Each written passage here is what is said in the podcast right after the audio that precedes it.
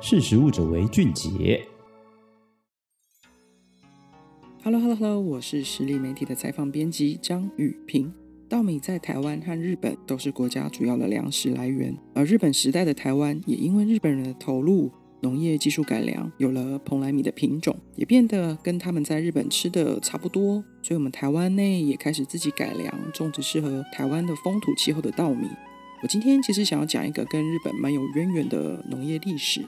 日本在新天皇登基就位的时候呢，他们会办理所谓的大长祭，叫做大尝祭祭典，是一种具有神道教和宣告统治地位和地盘的仪式。但在现代呢，就是比较近代的时候，对于信仰的平等考量，渐渐的这个大长祭就比较朝向私下办理的仪式哦。而其实这个大长祭是日本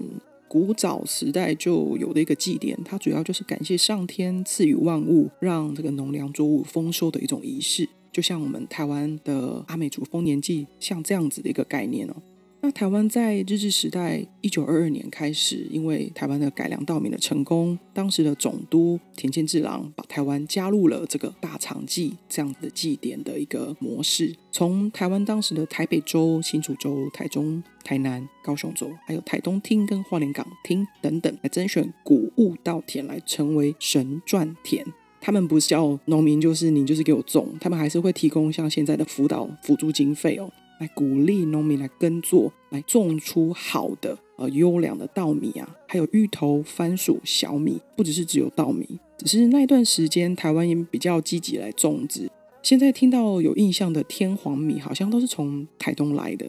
其实台南啊也有许多像天皇米、天皇小米。而曾经有历史记载的呢，是在花莲的吉野，就是现在的吉安乡，曾经提供天皇米。甚至它多到就是去酿成酒，看考据呢，呃，历史资讯呢是送到台中去酿成酒，当时叫做黑酒跟白酒。关于台湾的原料在台湾酿酒这件事情，我工商广告一下，实力媒体的秋季号，二零二二年的秋季号季刊会谈台湾地酒，真的很值得大家收藏一本买来看看。不过在台湾这个御用天皇米的农业文化呢，因为日治时期的结束，也跟着消失了，就剩下苗栗公馆乡他们现在在推广现谷米，花莲吉安推广的天皇米，还保留这样子的文化符号。台南农村相传一种米和糖的二锅对决民间故事啊，这是我采访台南归人的一个，他是国小老师，他本身也是农业历史文化的研究者，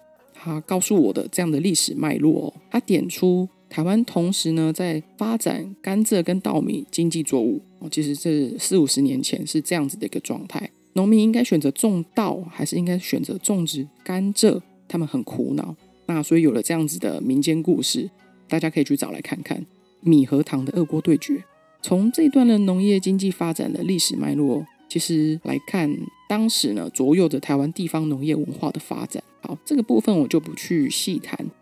那前阵子我访问行政院农委会农粮署的署长胡忠义，他说，在台湾要达到粮食安全的生产量呢，一年需要大概是二十四万公顷的生产，这样就足够了。但是从二零一五年到现在哦，台湾每年生产已经超过二十七万公顷，有过剩的状况。所以这些农业机关呢，开始会办理许多推广米食的活动，像是做饭团啊、加工米制品等等。在农业策略上呢，他也鼓励农民转做一些适合干旱时期的改良黄豆、硬质玉米等等这种杂粮作物。这也反映了，除了我们的稻米过剩之外，其实也因为气候的变迁，我们可能要去转做一些更适合作物。这几年因为市场有很多的选择，大家也开始选择吃面啊或面包，那甚至减糖、少吃淀粉，重视比较多蛋白质的部分。但是无论如何，还是均衡饮食啦。如果听完你现在诶突然想吃点饭。你不如给自己一个仪式感，你从洗米煮米，你试试煮一份啊软硬适中、含水度适中的热米饭来试试看。一个日本大厨曾经教我一个很简单又可以让饭好吃的一个小 paper，他是说米跟水的比例是一比一点五左右，你水多一点点而已。如果你是使用电锅煮饭，那你煮好那个开关跳起来的时候，你让它焖三到五分钟，但不要太久，你再打开来。这样的饭会更漂亮、更好吃。我当时就半信半疑，觉得这这没什么啊。那那时候我煮的是真的是给因为餐厅使用，所以是饭量非常多的。光凭这样子的一个小小撇步，那个饭真的是油油亮亮，常常都会有客人哦，都会特别跑到厨房来说：“哎，这饭为什么这么好吃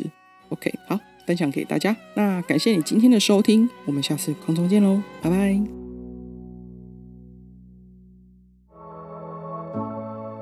识食物者为俊杰。